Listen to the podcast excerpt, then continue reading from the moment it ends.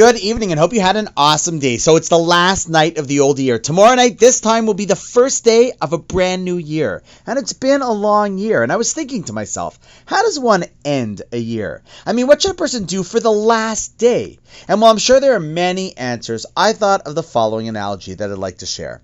See, Tokyo recently hosted the Olympics. And while I'll be honest, I don't watch much of it or actually any of it, one sport sort of captures my attention running.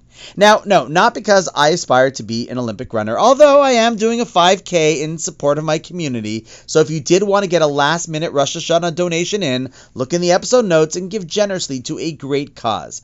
But there are two reasons, other than that, why running. First, it's quick, and I don't have patience to watch anything for more than a minute or two.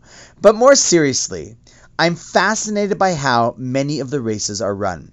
See, very often it is in the last few seconds that you see one of the runners, shall we say, make their move and somehow just turn on the steam and come speeding over the finish line. For much of the race, they might have been lagging a little, but then they see the end is near and they realize it's now or never. And so I thought this is a beautiful analogy for a mindset to have over the next few hours. The 5781 year race is almost over, and perhaps rather than coasting out or giving up on what the year wasn't or didn't achieve, try turning it on and giving it everything you can.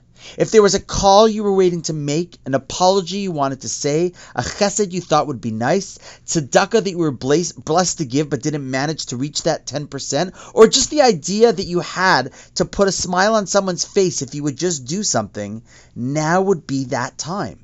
Pick one of the above. Pick all of the above. The race of year 5781 is almost over. So end it off strong. And the stronger you end off one year, the faster you go running into the next one. So, on that note, wishing you an awesome night, and I look forward to seeing you tomorrow.